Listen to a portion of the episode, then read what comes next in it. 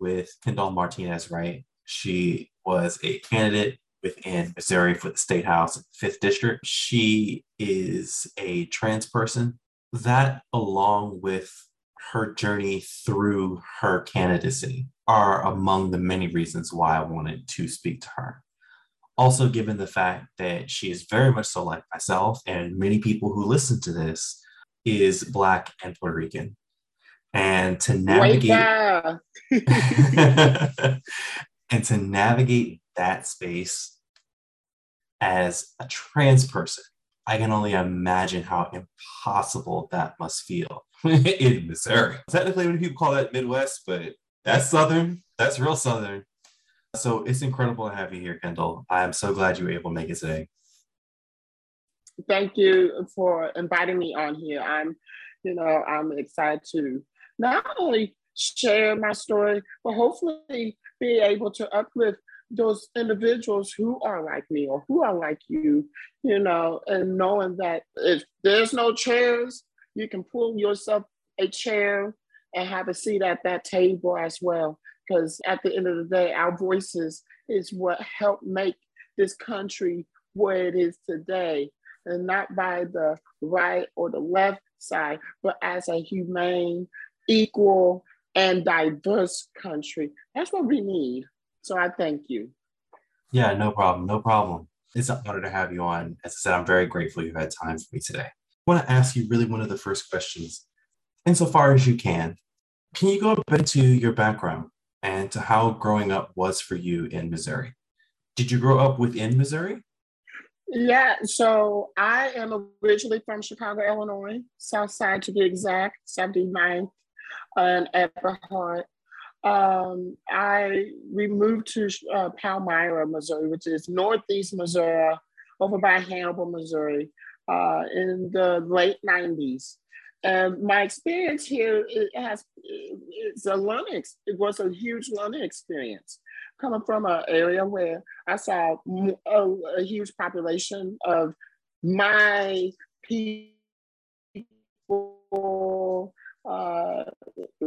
to being one of maybe three African Americans, probably the only Afro Puerto Rican in my school. It, it was dealt with lots of inquiries about who I am as an individual, as well as being LGBTQ.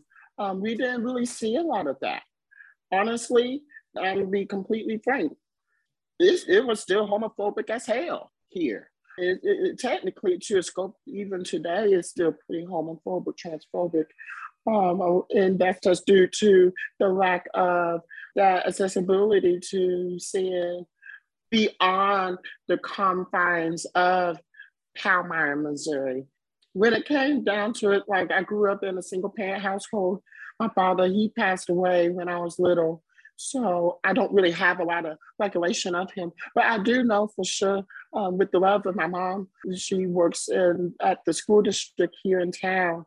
And through her love to not only what she does as a professional, but her love for making sure that me and my sister have that opportunity that a lot of people don't really have. That helped me grow into who I am today. And it wasn't until when I went off to Lincoln University in Jefferson City, shout out to my Lincolnites, LU, I, I, I had to realize that just because I am somebody that's quote unquote out of the norm doesn't mean that my voice and my presence isn't valued. And I learned that over time through my work of advocacy as well as amplifying my own personal story.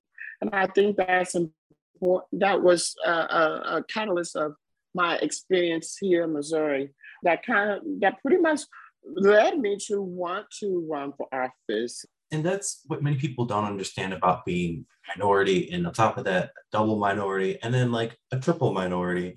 And in your case, like a quadruple minority. So Black and Puerto Rican, and then you are a trans person. And on top of that, you are a woman. Like it's it, it's it has so many different layers.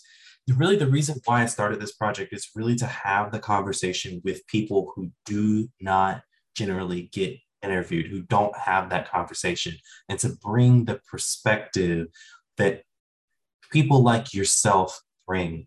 Because, first of all, the majority of people would draw attention to the fact that, yes, you are trans. But the only reason why that, in many cases, is relevant, why that's brought up in the conversation around who you are as a person, why that is so defining for you, is because that is so, as you said, quote unquote, out of the norm to so many people. And the reason why it is such a sticking point for so many people is because that is quote unquote out of them. That's not something mm-hmm. that they are used to seeing or knowing. Yeah. And I even go deeper. Like when I was on the streets of Ferguson during Michael Brown, I had a lot of backlash from the very community that watched me grow up because they felt like I was advocating on a quote unquote murderer or this figure of a monstrosity. And it was like, no, Michael Brown was only 18 years old. There's no way, shape, and form that an 18 year old Black boy that's a little bit taller, a little bit muscular, can overpower a white man and, and legitimize how a white police officer, racist white police officer, found a justification to him in that scope, as well as leaving his poor, lifeless body in the streets for four and a half hours. It's a complete horrible monstrosity. And I, I that's why when it comes to the nitty gritty, I tell it how it is. What they are trying to teach is false history. What they are trying to do is false. It's a part of a fantasy that's created into the white supremacist scope to make them feel comfortable. So then they don't see themselves as the perpetrators. Absolutely. And you know, there was a conversation the other day I saw on the Ben Dixon show where there was a young lady in the middle. But she just says, you know, white supremacy is just gaslighting. You know, it's just a major part of it's gaslighting. It's just going outside, walking outside, and you like the sky is blue, the grass is green, and they're like, no, no, it's not. Like the sky is purple, clearly, mm-hmm. grass is yellow, it's it's red. Yeah. And you and I know that. And you crazy for asking me. That is a large part of white supremacy. And what many people just and, and that is and that's really what I want to drive home for this is is the point that, especially growing up within a Southern context, because Missouri, Missouri may be counted as a Midwestern state, but Missouri is also a very Southern place, and that without its major like centers of population, right, without a place like St. Louis, it's a very rural area. And so if you grow up anywhere mm-hmm. outside of that city or in the city has its own challenges, you don't have many opportunities. I'm very mm-hmm. fortunate in that I was genetic, total genetic lottery, right? I'm cisgendered, I'm a male. I grew up in a relatively upper middle class lifestyle, a relatively upper middle class space. Very, very lucky through all of that. Mm-hmm. And that's mm-hmm. just genetic lottery. Like that's not my personality. That's not something I earned. That is simply the lottery of, of life. Mm-hmm. And for many people, especially for many people who are white, they do not understand the kind of struggle, the kind of the, the reality, the reality of what racism looks like, the reality yeah. of what homophobia looks like. Yeah. Because we can mm-hmm. talk about, or we can have all these sorts of wonderful conversations about equality and about how mm-hmm. wonderful it mm-hmm. that we're all equal. But at the end of the day, what we are talking about is a reality that the reason why we need to make certain laws and the reason why we have to organize and be a part of movements is because of the reality that we are facing as queer people, yeah. as people of color. Yes. And especially when you're at that intersection like you are, it is intensified. It is really intensified. Mm-hmm. And so, yeah, I, I I'm very curious. Growing up, can you tell me about your school experience? Because I know for myself, I grew up in a relatively white suburb, mm-hmm. middle class suburb, but at the same time, I went to a high school that was like 30, 40% black. I was mm-hmm. in a part of town that was like 30, 40% black. So, so like I wasn't isolated. I mean, there were so I mean, I had a few Brandons, but there weren't too many Brendans. You feel me? So so there's a difference between those two. Yeah. So, So, so yeah, absolutely. I, would like to hear about yeah. your experience, sort of, sort of growing up, going to school, and just what was that like? Just, just sort of being in your person, and and, and just being in that environment. I'm gonna be honest. It was it was a living hell every single day. I remember high school when Barack Obama won. I remember my classmates flat out calling for his assassination right then and there. I remember getting called the N word so many times, so, so many times. The F word, uh, you know, I was hit with that. I was also hit with the fact that I was going to thrive to who I am today. I remember distinctly the high school guidance counselor flat out said, "Oh, you can you won't be able to make it to a four-year university, let alone a two-year community college." They thought I was going to work at the grocery store up the street from me for the rest of my life. The way they tried to illustrate me as a person that they have special needs or oh they're not quote unquote normal or gifted. Oh, I'm gifted, all right. I'm gifted and being able to being very reputable now in the state of Missouri as a very huge advocate for LGBTQ rights and human rights. But back then, I, I didn't really have a lot of um, support. And the, uh, and the few people that really stood on my circle was is still in my circle until this day. And they root me on every single day from my campaign to me doing big things. I think that's what helped me really truly um, elevate myself on a level. And another thing, when it, when I left, when I graduated high school and went to Lincoln University, I went to Lincoln as an out person. I didn't even come out until uh, come out even as gay until right after I got to Lincoln.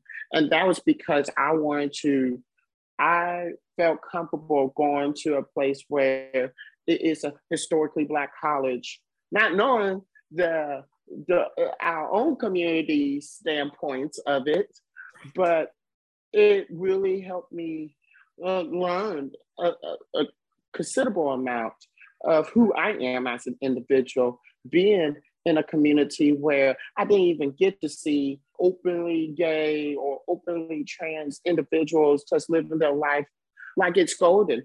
I was dealt with the negative sides of what it means to be LGBTQ. Also, I dealt with the, to- the area of tokenism. I, you know, I'm good friends with Kendall they're the black kid, or I'm friends with Kendall, the black gay kid. And and honestly, they tried to hide the fact they didn't even want to acknowledge uh, my Hispanic ancestry, the fact that my father came from Ponce, Puerto Rico. And it was before I graduated high school. And we was going through what our name is going to be on our diploma. And I thought out, scratched out my name, my full name that was on records, and I put Kendall Kani Martinez Wright because my father, even though he is deceased, he still is a part of me. And I recognize that if it wasn't for, for him, I wouldn't be here today. And being Puerto Rican is also part of my identity, not just being Black. Right and what's so difficult about living at that intersection of, of, of race, especially like within the American context and among white people in a Southern context, Southern environment, is it's it's just strange. It's it's like I mean it, it's really like you're in a house of mirrors at Carnival. You're constantly trying to quite figure out where it is that you are because to these people or in this group you look this way but if you look another way that's how you look and that's who mm-hmm. you are to them and so you're constantly just sort of looking around you trying to figure out you know what is who am I? you're trying to figure out exactly and and i and it's and it's something i know i struggled with while i was in school because i often look very hispanic presenting and many people would not classify me as black where I grew up and um and, and the schools I went to, um, black people would wish that you would say a word that you would say the N-word, would wish. Um, you know, mm-hmm. we had mm-hmm. issues when it came to the Confederate flag back when my brother was going to that high school. Not the N word, like the Confederate flag being like the back of people's trucks, you know, because oh. you know Southern, right, right. Oh, you know oh Southern. My goodness. You know Southern yes. white boys, and they got that flag pole in the back of the truck, and they got the flag on. Mm-hmm. And what they would do is, is they would take kerosene out there and they would light that thing on. I mean, not my brother, as far as I know, but students will go out there and they would light the, the and they would burn the, the, the flags off the back of the truck. Over time, that just stopped. By the time I yeah. got to school, that was way, way over. And so it See, wasn't quite. Where I live in, it, was. they still have a monument commemorating the Confederate soldiers in front of the county courthouse. And actually, it wasn't until recently that they took down the Confederate battle flag as well as the Confederate States of America flag from in front of the county courthouse.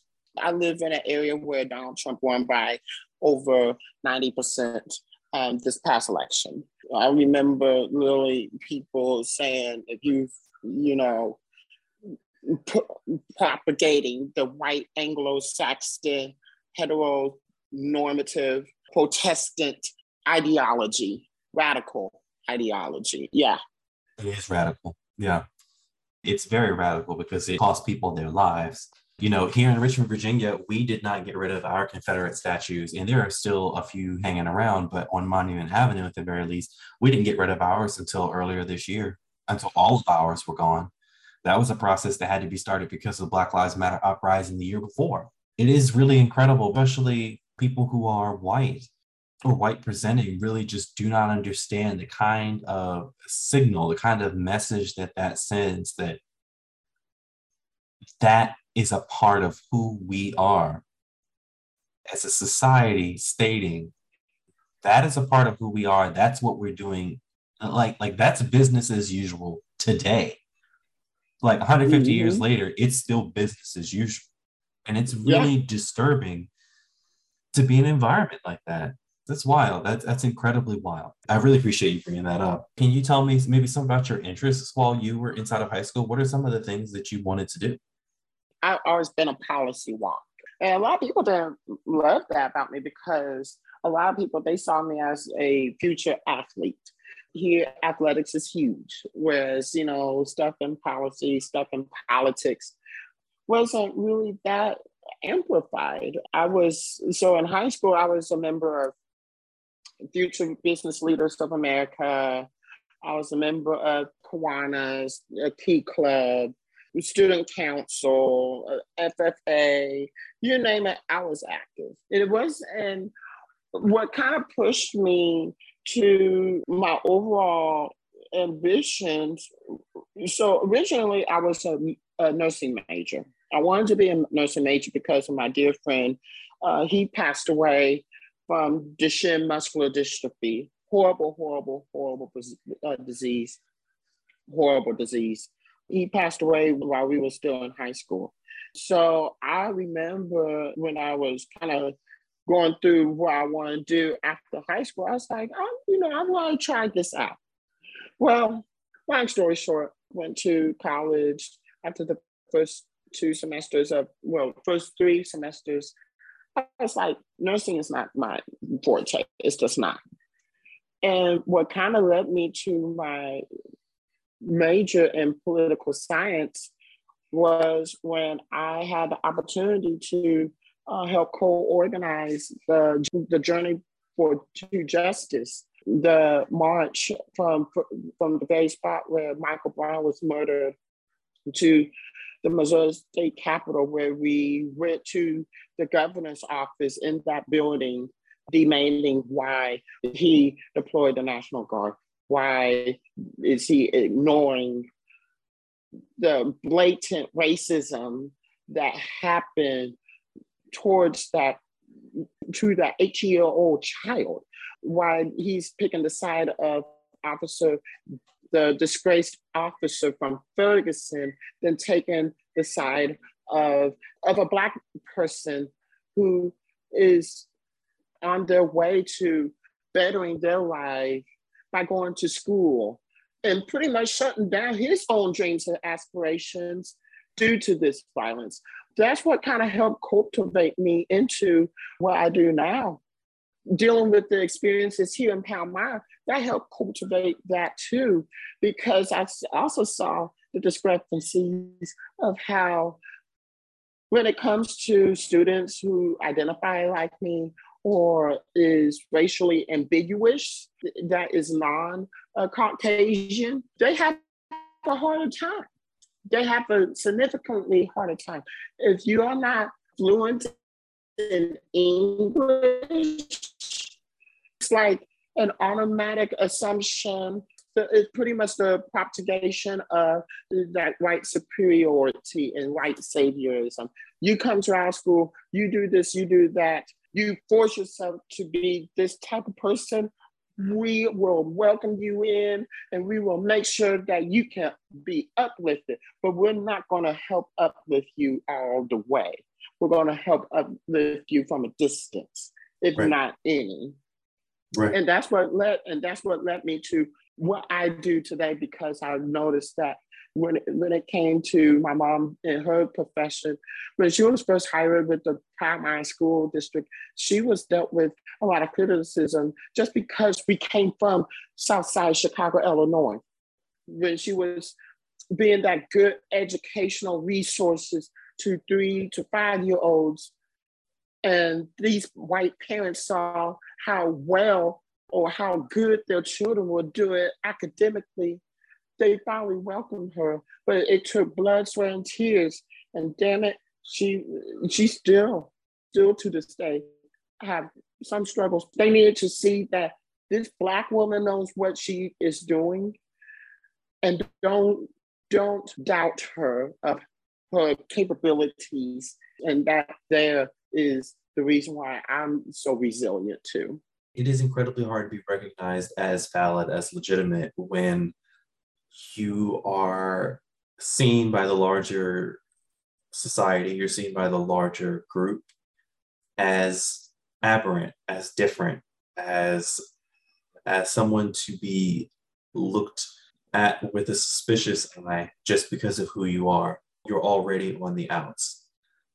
And so, especially if you were the one of the only people of color in school, let alone Hispanic and Black, I can only imagine the kind of isolation that you would feel. And I, and I really say I can only imagine because I really didn't experience that.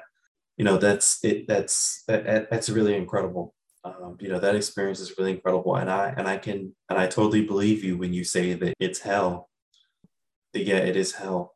A lot of people, a lot of interviews I've seen is just more of a discussion about the fact that you're a trans person and you're running for office. And I really wanted to have a discussion of who you are, right?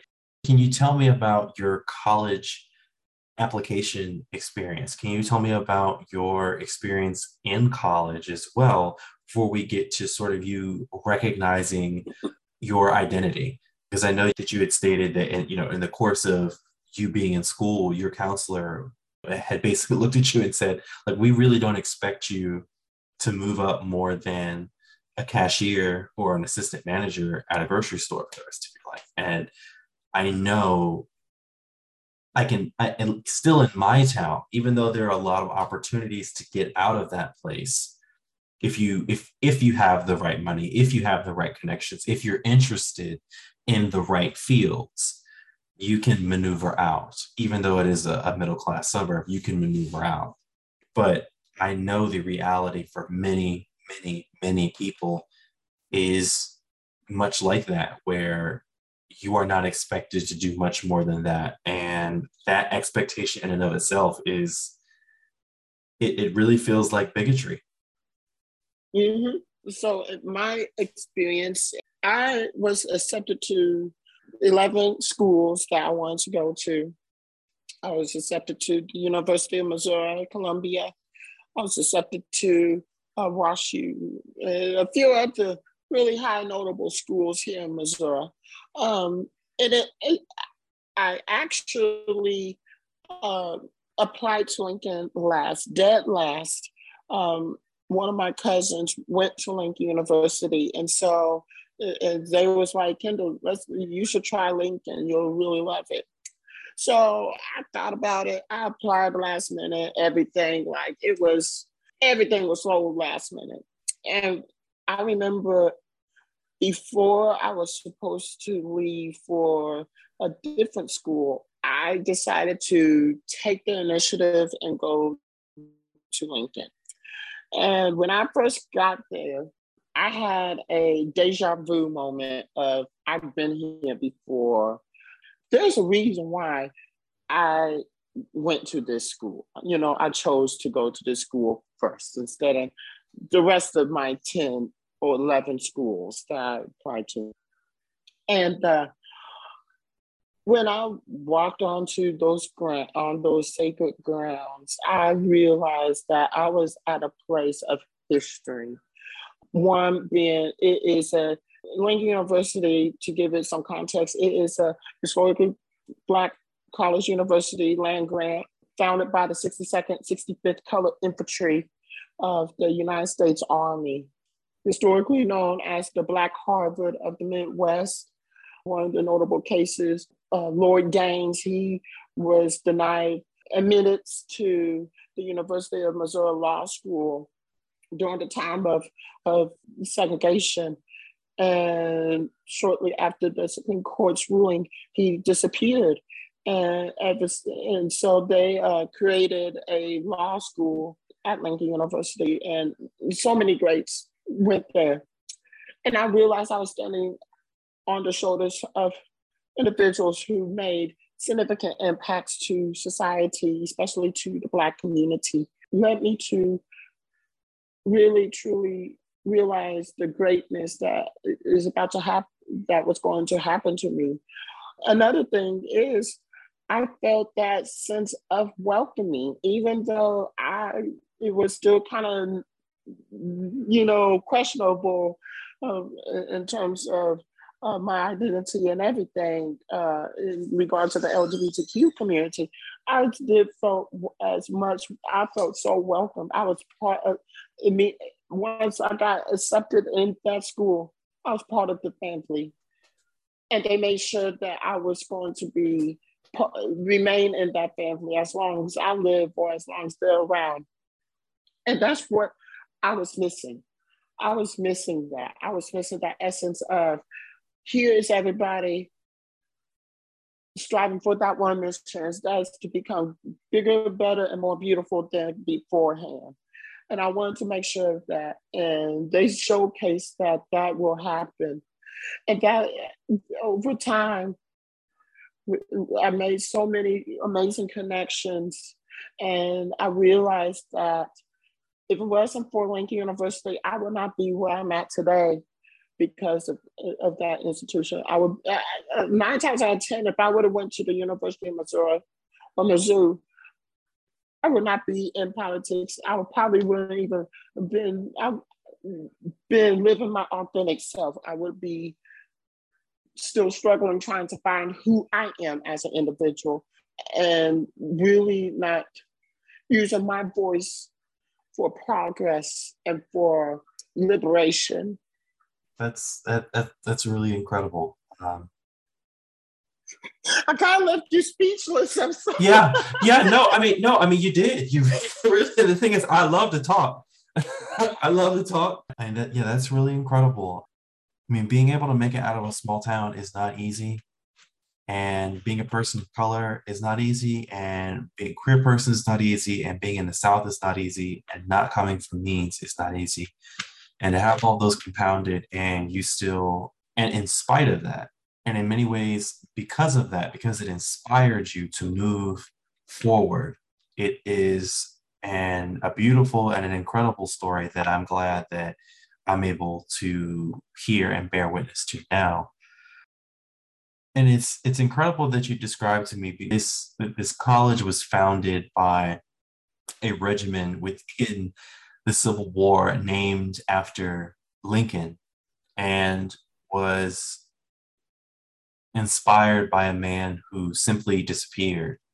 Um,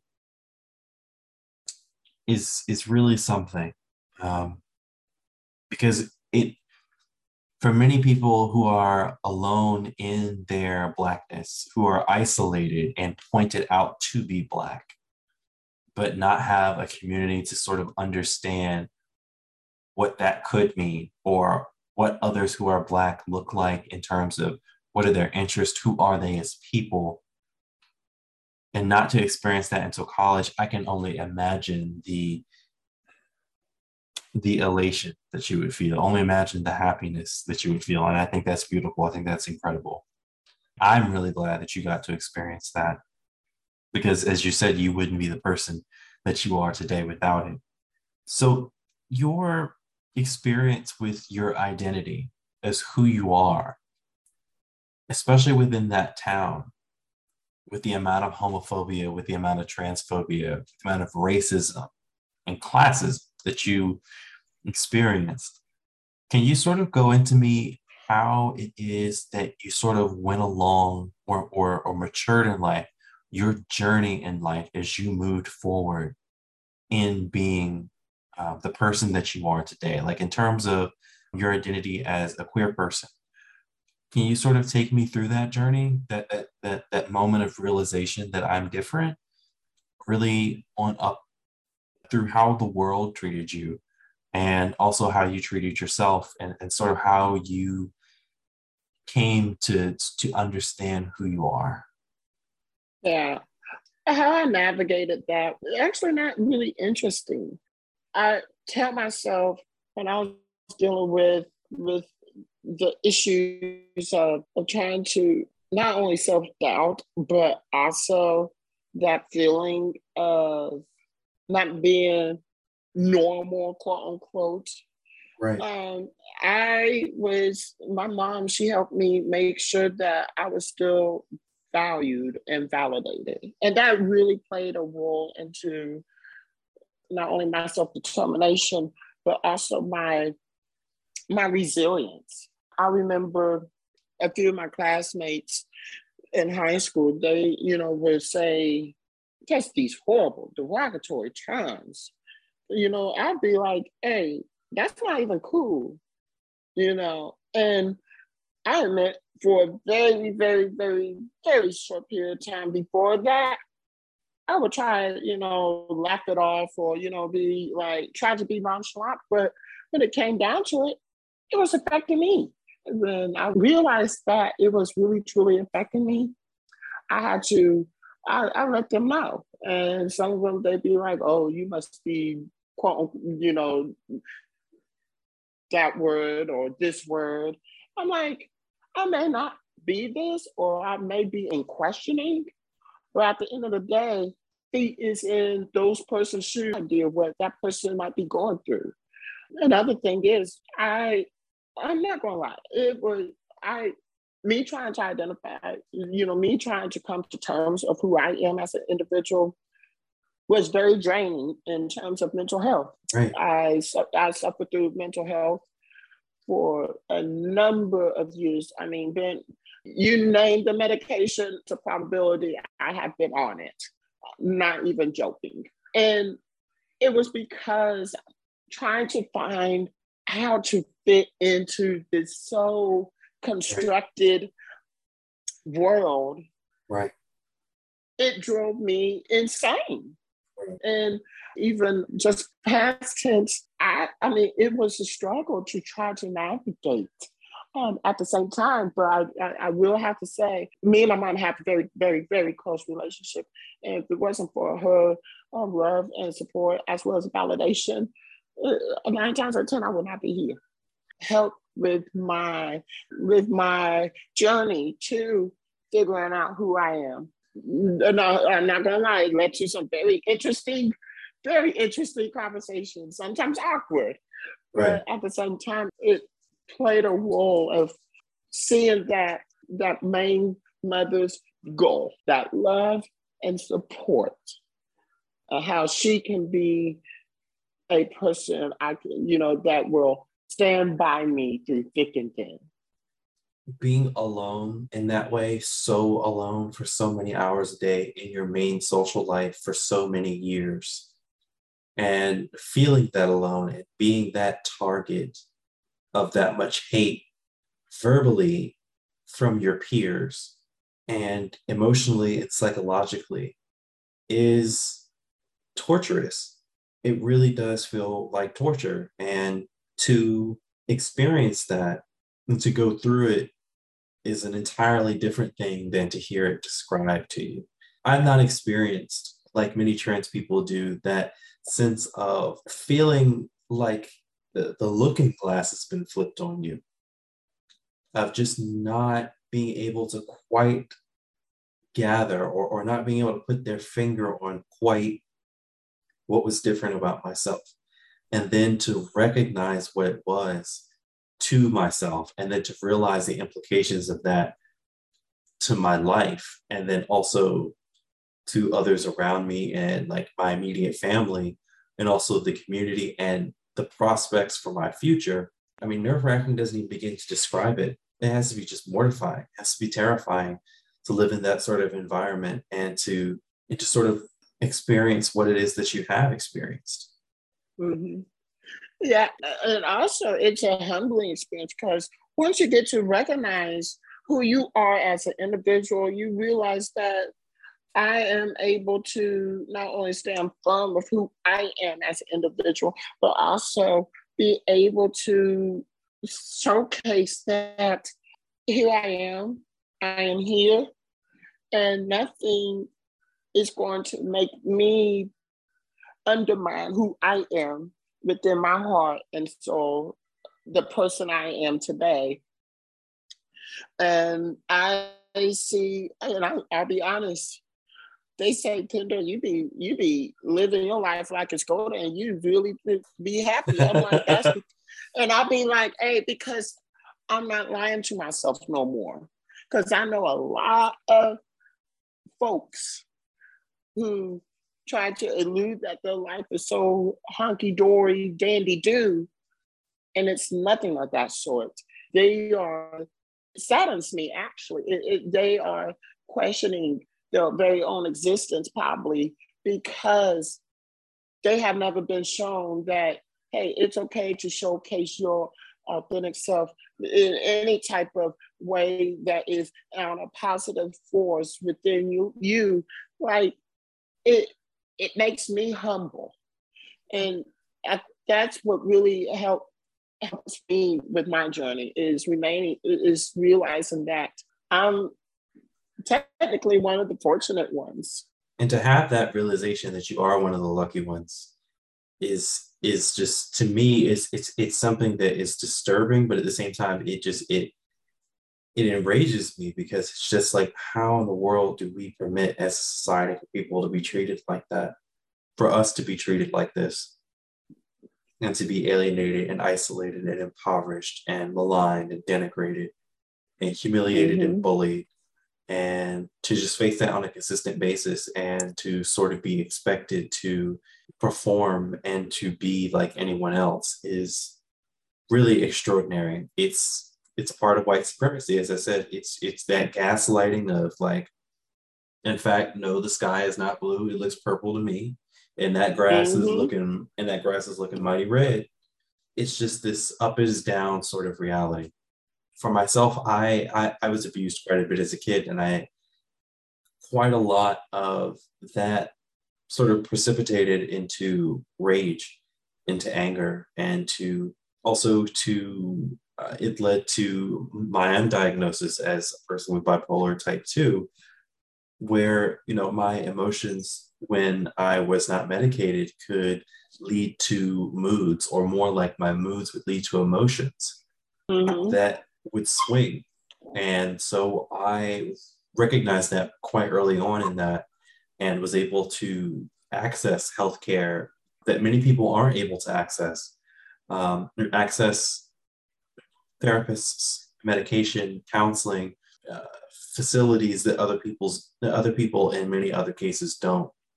And I know for a fact that if it was not for that, I would not be here. Yeah, that kind of segues into and when my I was recently diagnosed with bipolar disorder myself. I go through a manic, I have more mania where I would I would go almost days without sleeping. And it'll be manic ups and manic downs. Some people they say, Kendall, why are you depressed? You're doing so good. You're doing all this work. I'm like, I really have no will to live, but I'm doing this work because I want to distract myself from that the undesired will to live. So I completely understand, you know, on that scope too. When it comes to Black trans women in particular, the, the life expectancy is around 35 in the United States. It's around 35 years old. And bipolar disorder is a disease like any other disease. It can cost you your life. It is a disease that often takes off the brakes to our moods. So, sort of transitioning or cycling between different moods is faster and it's more intense. And it's hard and it's harder genuinely harder for you to compensate for. Being in a position like that i can really only imagine the kind of struggle the kind of pain that you've been through. It's it's very important that we have these discussions because mental health journeys mental health struggles are swept to the side and are considered taboo and not a part of polite conversation. Yeah. Um, yeah. Let alone a conversation for politicians to have. That mm-hmm. politicians mm-hmm. aren't people. That mm-hmm. politicians aren't human beings like anyone else is. And yeah. it's it's really disheartening to not only go through all of that, quote unquote, lose the genetic lottery of being a Black person, of being Hispanic, of being queer, and in your case, being a woman, and going through that experience, surviving that lotto, surviving early life. And then when you get to the other side of all of that, to the promise of, of college and adulthood and so called freedom, to be away from, if you can get away from your hometown or home environment, if that is not conducive, mm-hmm. to sort of be approached, sort of almost like, I don't want to say be gaslit, but yeah, just be gaslit and say that none of that experience really matters. Now is the present, and now is the time that you are to cast away everything. And even if you were to cast away memories, trauma is physical. Trauma mm-hmm. is neurological, it's emotional, it's psychological. Mm-hmm. It stays with you over time. It makes an impact on how you think and who you are. And it's just not something as simple as go to a therapy session or take this medication and you're cured. It is, mm-hmm. it is a way to go about addressing or at the very least mitigating the symptoms of the disease that is caused mm-hmm. mainly by trauma. Mm-hmm. Yeah. And honestly, I keep from the time I was starting to plan my candidacy to the end of my candidacy, I didn't even realize I was in a months long manic episode on both sides, both the manic high and the manic low. And it wasn't until I realized that I wasn't really truly happy within myself this past May. And I realized that I'm covering something much bigger than what everybody else can see or what I can see. I remember, like, especially during the summer months, I would literally work 23 hours per day, straight on, doing everything I can do to mask up this unhappiness. And I would fake it to make it so many times. I mean, it, it, I remember there was events I would be like, I'm doing good, even though I'm really on the verge of having a major breakdown. Right. And actually, it, it, it trigger warning for the listeners it led me to my suicide attempt. It, it really, truly did. During that time, while you were running for office, because I know what it's like to you know, I have bipolar type two. It sounds more like you have bipolar type one. But for me, I could use a bit of hypomania as a way to uh, to push myself, as a way to work on that project for as a way to wake up after four or five hours sleep and continue working for another 15 hours or so. Yeah. And just sort of go through that consistent cycle over and over and over again. Mm-hmm. But can you tell me the build up to your run and also until the moment that you decided to drop out for your own mental health? Can you run me through that journey? Mentally? Yeah. Yeah. Yeah. So it was around this time last year, actually, I was planning, and it was after it was uh, after the presidential election. I was very motivated. I'm not gonna lie, I was very motivated, but I was also defeated because I was working on a, a state senatorial campaign, and the candidate lost by very close margins. And I was motivated. You know, I, I, I had that mania peak or that mania high. So I was like, I'm gonna do this. I'm gonna do this. I want to be that game changer. In that process, I was like, okay, I know I got the connects of everybody. Like, I'm cool, calm, correct. But when it got to the nitty gritty of starting to really make my name out there as Missouri House Rep candidate Kendall Martinez Wright, I felt that immense, immense, immense pressure. Uh, that pressure to be, in a way, somebody that I'm not, as well as that pressure of also trying to be, trying to showcase still my authenticity. I realized also during that time frame, kind of leading up to the moments of me closing my campaign, I had I realized that I was showing so much out of me. I, I deeply took myself to nothing. I was using various substances, um, mainly alcohol. I was, I was drinking very heavily. I was literally using anything and everything to try to get me better, you know, trying to make me feel happy. There was moments that I felt like here I am actually in the trenches of the Missouri General Assembly as an advocate, passing laws literally that's changing Missourians' lives. I was even being amplified, having connections with folks that I was able to change their minds or hearts of voting differently than what they was originally going to do. I mean, I, I felt that type of, in a way, being let down, which is I don't blame nobody. Definitely don't blame myself, but I definitely felt like I was just abandoned. Yeah.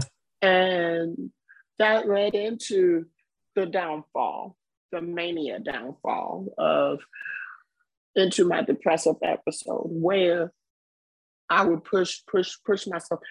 In one instance, uh, it was like a few weeks before my suicide attempt. I me, I went to go to St. Louis to step away from not only the campaign trail, but just to get myself happy. And I remember I had some emails and somebody inquired me to give my little point on a case. And I remember exactly, I hit batty matty mode, like batshit crazy mode. Sorry for the language, but I really truly did. I, and my my closest friends saw me for the first time ever having that moment of literally having a meltdown.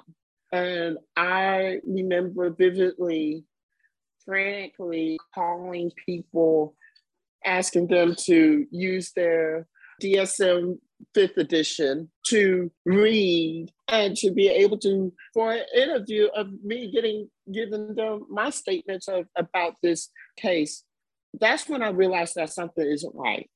It, it, things just really started to really took a turn after that moment.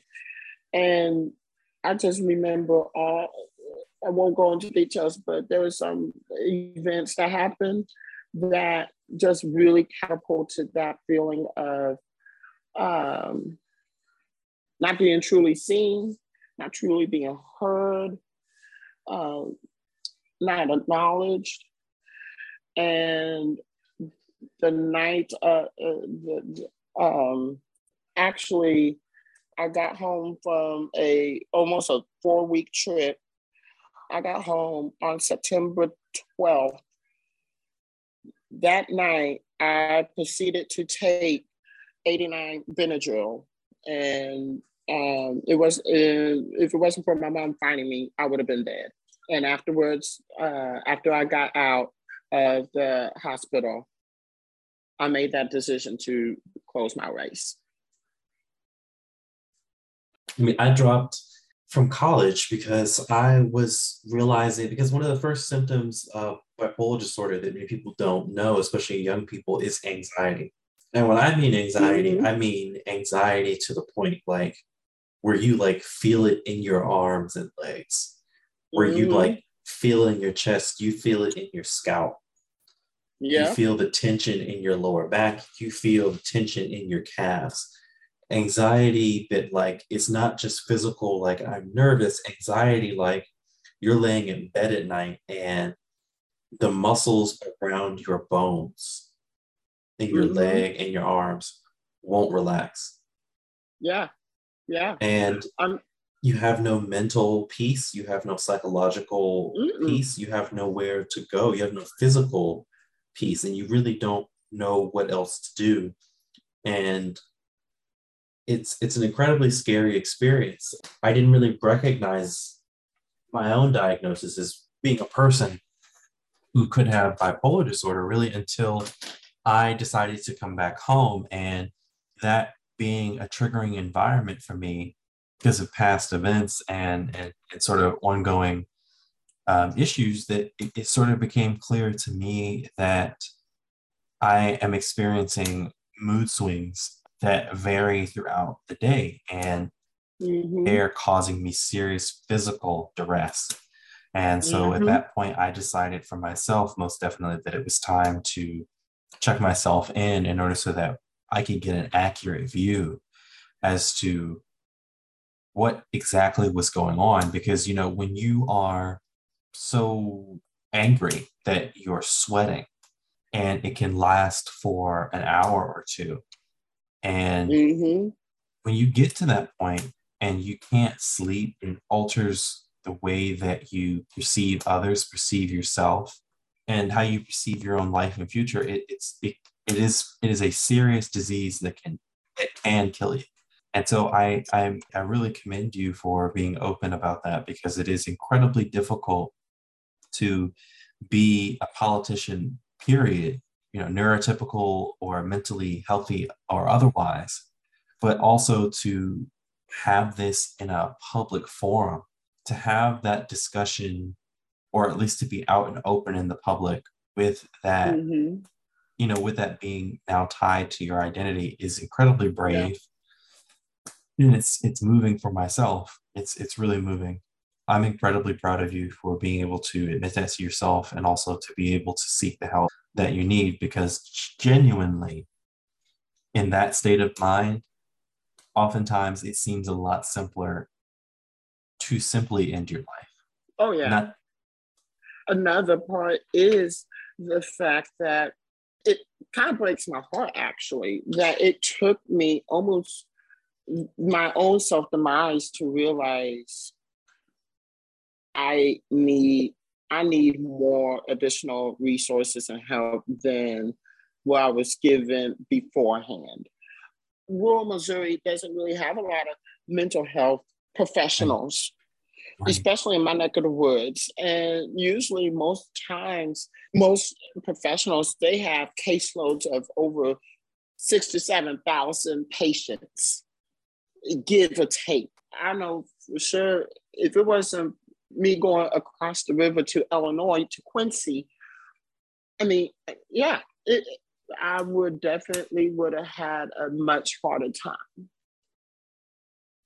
Yeah, and and you know that is a large part of again why I wanted to speak to you because it is that it's that disparity and discrepancy of resources between the rural and the urban and between the densely populated and the sparsely populated where you do not have access to the resources that one needs in order to live, in order to survive, and not being able to live with those scars and not being able to adjust to the changes that it makes to who you are without the need if you're not able to get the help that you need in order to adjust to the impact of your lived experience, the symptoms of the disease can often lead to really terrifying, awful outcomes.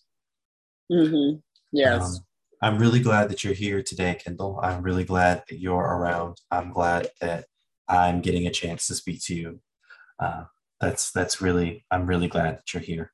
I also I want to ask your activism when it came to Black Lives Matter? Because mm-hmm. I know mm-hmm. you've mentioned it when it came to the neighborhood right outside of St. Louis where Michael Brown was killed.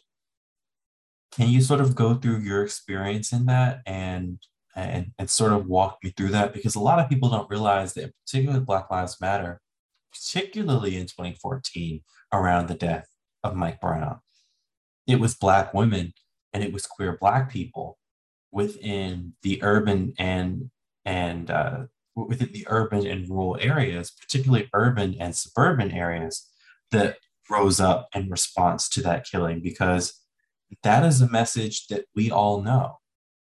Mm-hmm. That is a story that we all know. That kind of fear is something that we all can recognize. And when we as Black queer people and Black women, Black queer women are confronted with that, it was you all who rose up in opposition to that. And I would really like to know your story and your experience with the Black Lives Matter movement in 2014. Yeah, it was it was a very pivotal moment. It was a I will say it was a very big learning experience especially when it came to really amplifying voices that are often left unheard. When it came down to the overall message, yeah, we need to ensure that every Black life is worthy, but also being able to amplify those voices.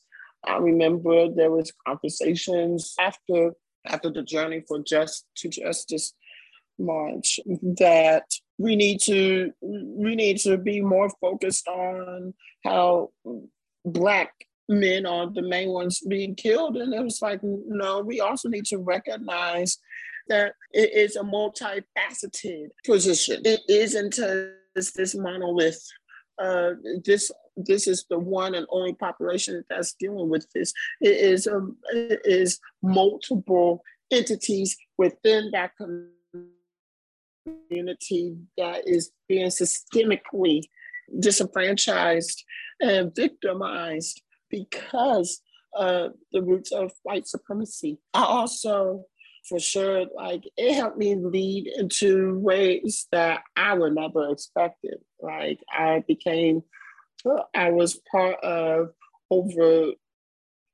oh God, I don't even know. I I want to guesstimate over 30 different boards uh, within the uh, in between the years 2014 uh, to 2019. I was on so many boards, going on, going on so many, going to so many meetings, different events. Um, at one point, I was uh, part of a national task force uh, in response to Ferguson. Um, I, I, remember being at the seat of the table and I mean, I having my voice be heard, but not truly heard. Um, and that led to the fight in the Missouri Capitol. Um, after the just after the march, I, that's when my career in legislative strategy began.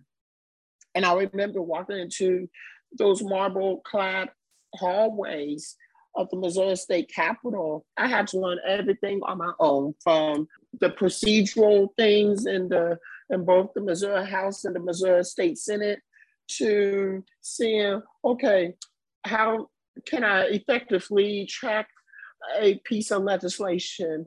And how can I make sure that my voice is being heard at the table 100%?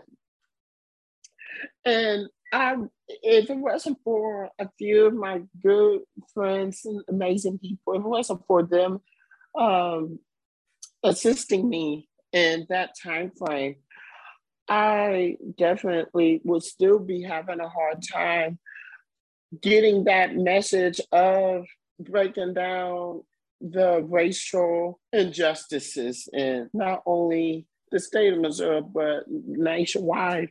And also being able to have the uh, very, very uncomfortable conversations that often gets put uh, swept under the rug because it's too uncomfortable because it's going to make certain folks be feeling some type of way. Keeping those conversations going. I Can't stand when people they have a moment of true dialogue where people not only is people's emotions and feelings are at its most vulnerability, but when it gets to that moment, they want to stop.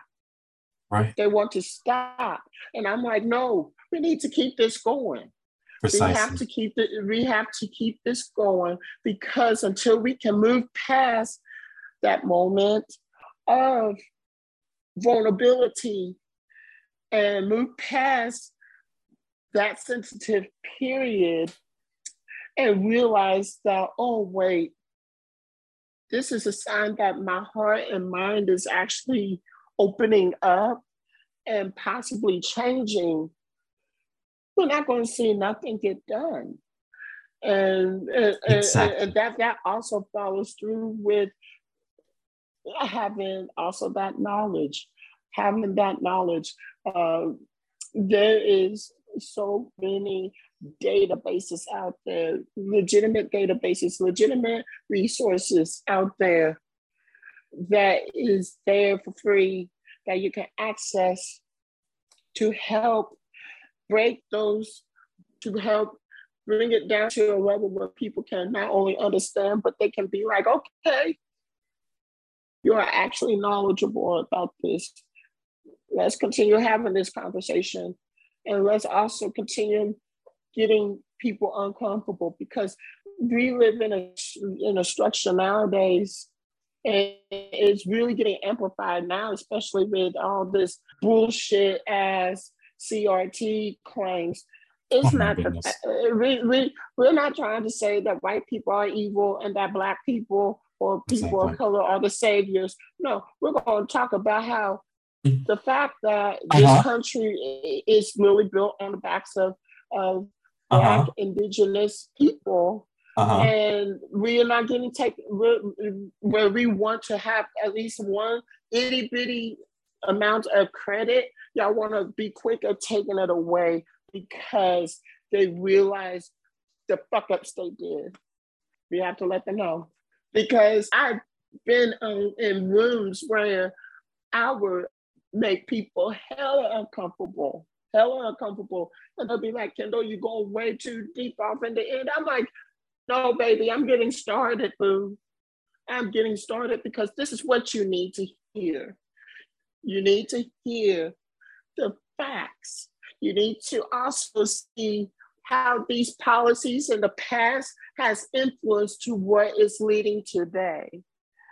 And if you can't move past how these policies, these laws that were passed centuries ago, decades ago, that that systemically kept Black, Brown, Indigenous people in peril, then you are also part of the problem.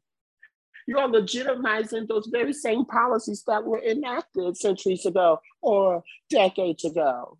Flat out, we have to keep these conversations going. We have to move past that point of uncomfortability. We need to go from getting people uncomfortable to getting them uncomfortable and then letting them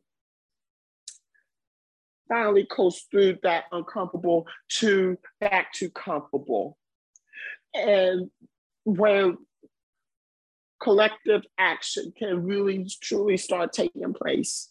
That is the entire purpose. That is the entire purpose of why I started this is to have the uncomfortable marginal conversations that are out on the margins that people don't want to fully have, that people don't want to recognize, that people don't want to discuss, because that is incredibly important because those conversations are where the boundary lies, are where the power of marginalized communities comes from. Queering the space in any way, making the space black, making the space more feminine, yep. is not just a, a, a goal on a spreadsheet or the purpose of a law or just like some sort of moral good. It is literally about moving the needle in terms of what we recognize as human.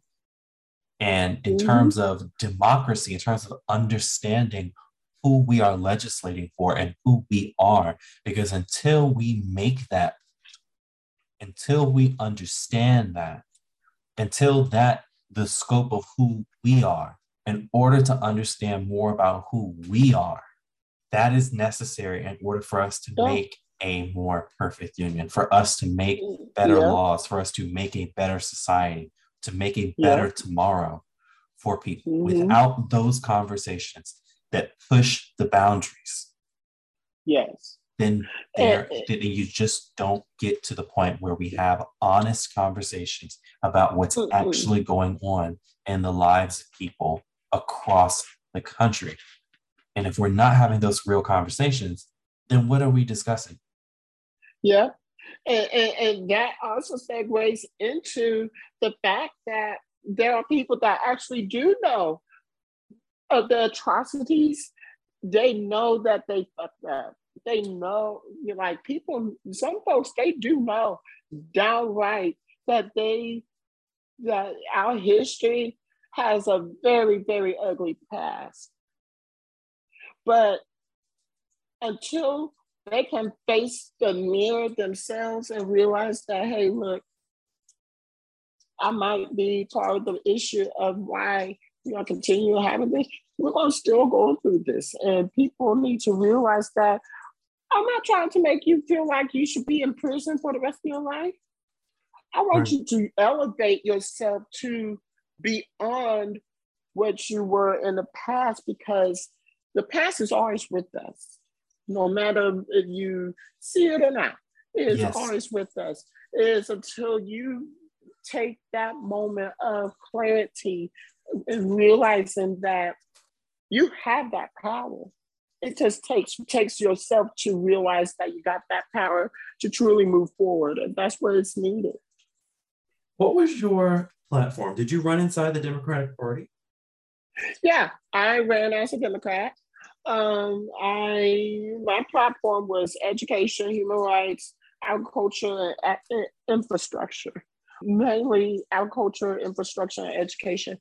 And education, with my mom being a, a, pre kindergarten ed, special ed teacher, um, working in a rural public school district where we had politicians on the Republican Party actively trying to defund public schools and close down public schools with various bullshit stuff.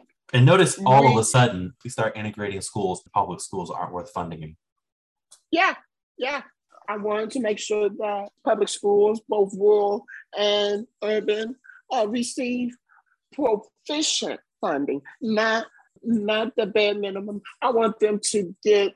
I, am the type of person where we give them all our coins.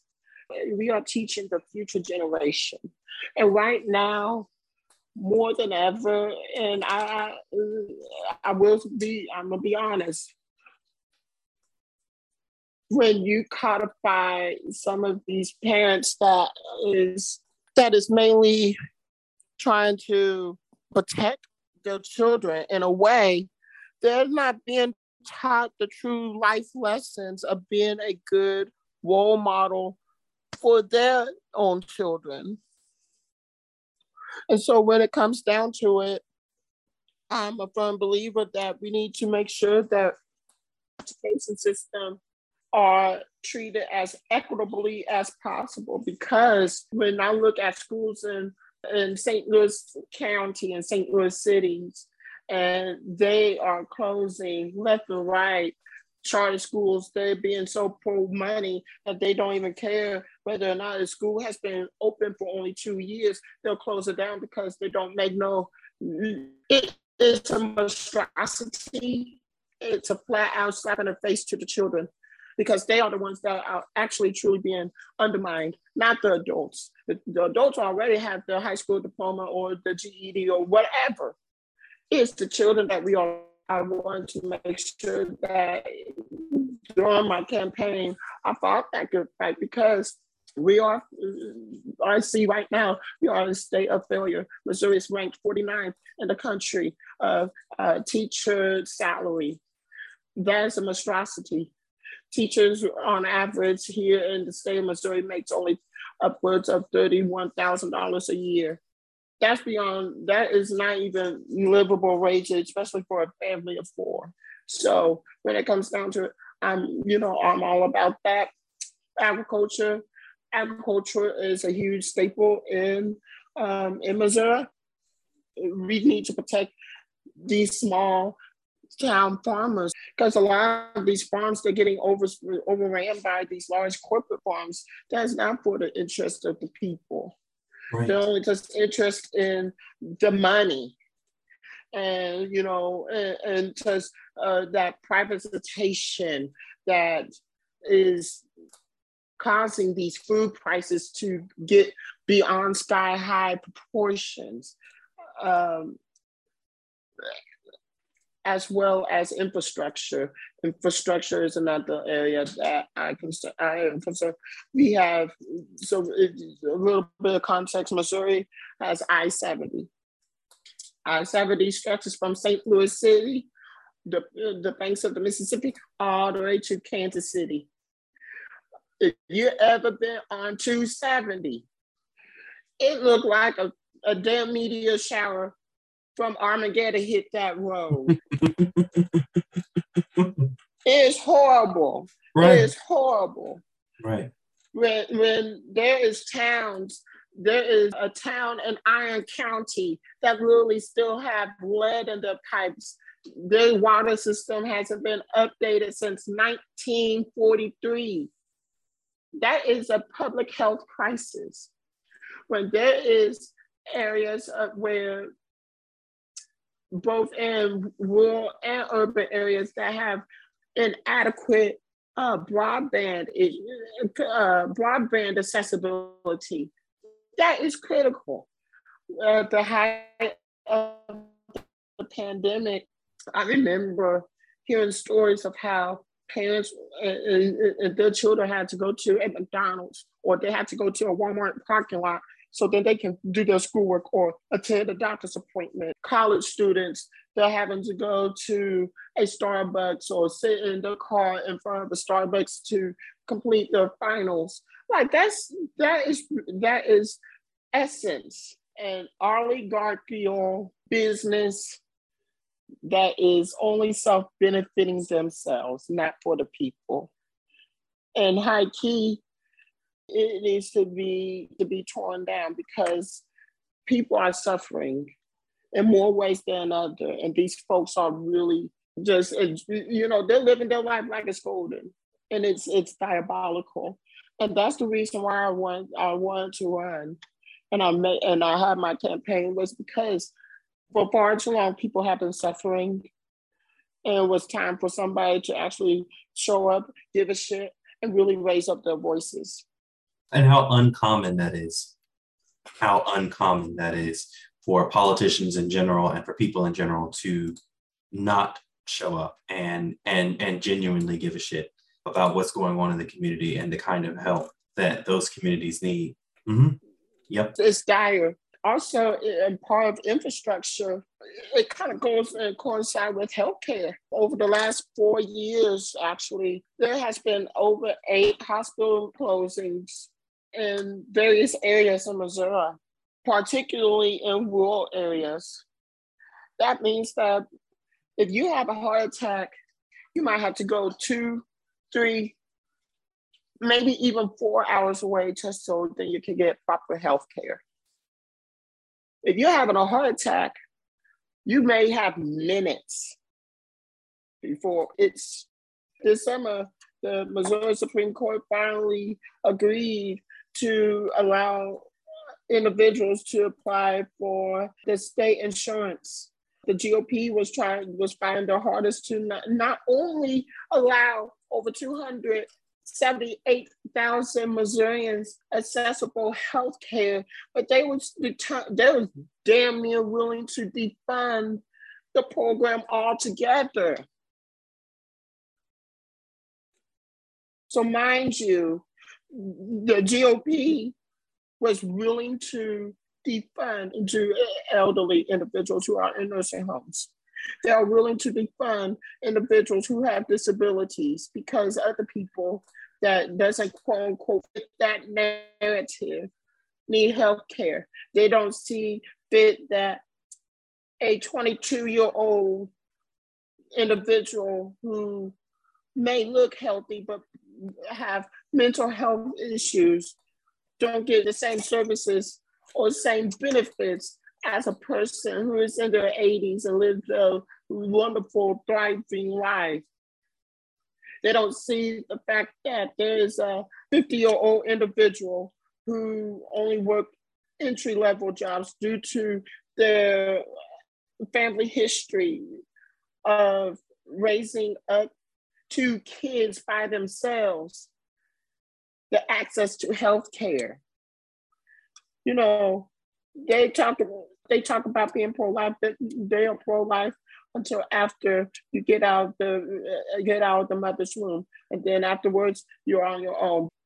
Precisely, and it's really important that we have many voices coming out of those communities and going back into those communities to make the case from that perspective, from you, your perspective of what the needs are for those communities, given the kind of assault that the social rights, the ability to have health care, the ability to be able to drink clean water, the ability to be able to have a decent school to go to, the basics within society are under relentless assault mm-hmm. by Republicans and right wingers. And that is incredibly important that we keep that in mind. And it's also incredibly important that people like yourself from those communities are those making those arguments. That is that is important. That is incredibly important because without you all making those points, the Republicans just run with it. They just run the show. Yeah. And yeah. when they run the show, we see what happens. When they run unopposed in an area, when they dominate an area, like where you live, we see what happens. Mm-hmm. Very important that we keep those um, issues in mind. Very important that we make sure that our voices are are heard and and known on these issues, and that we have representatives who are trying to represent us. It is really incredible that you do represent, that you are a representative of that district, that you went out of your way and put your life and your mind on the line in order to go about making the case for a better world. And that's really important. I think that's very important. And I'm really glad that you were here today. I'm very glad that you are here today to tell me about that and to, and to inform everyone as to why this is so important. Yeah. I'm really grateful that that's the case even after my run, I told people I'm going to continue to shake the damn table. Er, er, Fuck shaking the table. I'm gonna flip some tables because right. right now more than ever, if you are politicizing public health, for example, if yeah. you are politicizing public health, you're inhumane. You are inhumane. If you can tell me to my face that a two-year-old child who was infected because somebody choose to be careless. That's that's of God's planning. You're in inhumane. If you if you quote unquote say you will take a bullet for this country but won't even take a fucking immunization, don't talk to me. Don't even breathe my oxygen because you are the reason why people are dying, people are suffering, and it, it there are no words to express that things need to come to a change. And I feel like that with my with my voice, I know for sure things are going to come to a change real quick. Yeah, I, I think I, I think that's very um, I think that's very that's very powerful. And I'm really glad that you were here to tell me about that today and to, and to give us your experience. I read within a VPM uh, NPR article that you had experienced sexual assault while you were in St. Louis. And mm-hmm. I know that that is a reality that many women face. And I know that that in particular is a reality that many trans women face. Mm-hmm. Of course, I, I don't want you to relive that experience. Your experience as a person with something like that is really is, is, is, is, is really something that I would like to understand in the context of you wanting to be in that city as a representative, be in your body, be in your person during that time.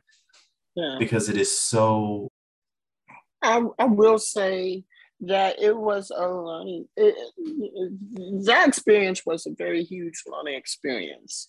Um, in terms of not only my self power and my my fight and my tenacity, but also it was it was a learning experience within my own self of being able to say, uh-uh, this is you this is one thing we're not going to do. When it initially happened i remember I, I i don't know if it was the spirit of my father or something but i was like uh-uh not today. This is not gonna this is not how it's gonna go down. Because too many people have dealt with that. And also, you know, mm, specifically in the in the Black trans community, you know, there's individuals that have been demised due to this, you know. And so I was like, when it came down to it, I'm gonna I'm gonna let them know like, uh-uh, you got the wrong person and um, it, it, it, it,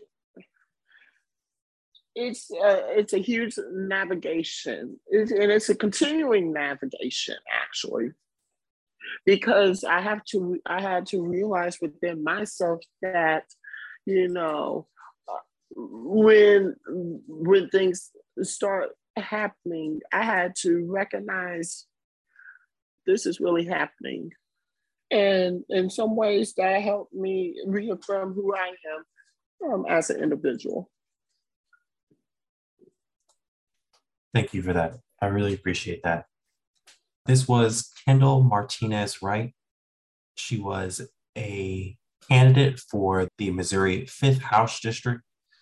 She's an inspiration to me. I'm so glad to hear your message and the amount of passion that you have for what it is that you believe and the struggle that you've been through in life and how proud I am of you for being able to continue to deal with that and struggle through it and with that today. I am very grateful for the fact that you were able to join me. It, it really means a lot. Thank you for reaching out. It's still sometimes a dream, you know, that I actually went through the whole candidate process, but being truly seen. But I do, I also want to thank you for allowing me to not only share my story, share my experiences, but hopefully, as I said before, uplift, uh, inspire people. Um, my main my main goal when I initially ran was I didn't want to be that history maker. I really wanted to be that person that really truly showed that been showing up and giving shit and continuing to show up and give a shit because that's what we need. We need people that just isn't doing this for the for the pomp and circumstance. We need people that really truly is fighting that fight uh, for for not only a better Missouri, but for a better United States of America. Absolutely. Absolutely. If it is not for people like you, there is no democracy in the country. There would be no democracy in the limited amount that we have. There would be no we in We the People. And on top of that, this project of mine, mm-hmm. this project of mine would not be possible without voices like yours, without people like you doing the work that you do.